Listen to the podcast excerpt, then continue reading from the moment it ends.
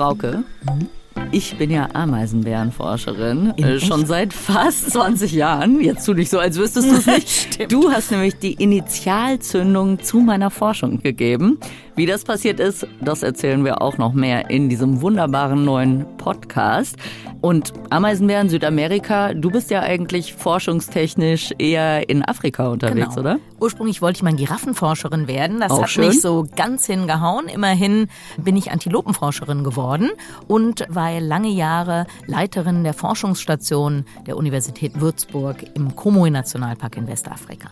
Wir sind also beide Zoologen und äh, ich weiß nicht, wie es dir geht, Frauke, aber mich flasht Ameisen, Ameisenbärenverhalten. Ja, so geht's nämlich los. Man ist völlig traumatisiert.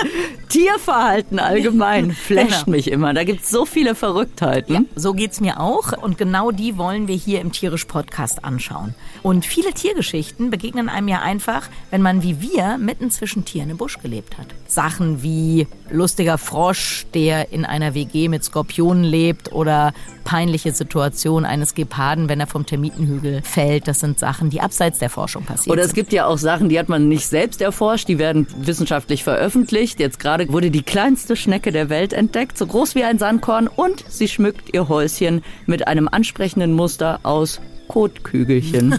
Super interessant. Und abseits der Forschung passieren natürlich auch spannende Dinge. Also ich bin mal fast mit einem Nilpferd zusammengestoßen. Ah. Es hatte mal ein Löwe größere Angst vor mir als ich vor ihm. Und das, wo ich unbewaffnet zu Fuß unterwegs Und jetzt war. auch nicht die größte. Genau. Ich bin auch mal auf meinem Maultier vor einer Büffelherdenhorde weggaloppiert. Also da haben wir, glaube ich, einen unerschöpflichen Fundus an Geschichten. Also man hört schon, es gibt wahnsinnig viel zu erzählen. Alles, was wir erzählen, werden basiert auf unserer eigenen Erfahrung, aber natürlich auch auf dem Stand neuester wissenschaftlicher Erkenntnisse und Forschungsergebnisse.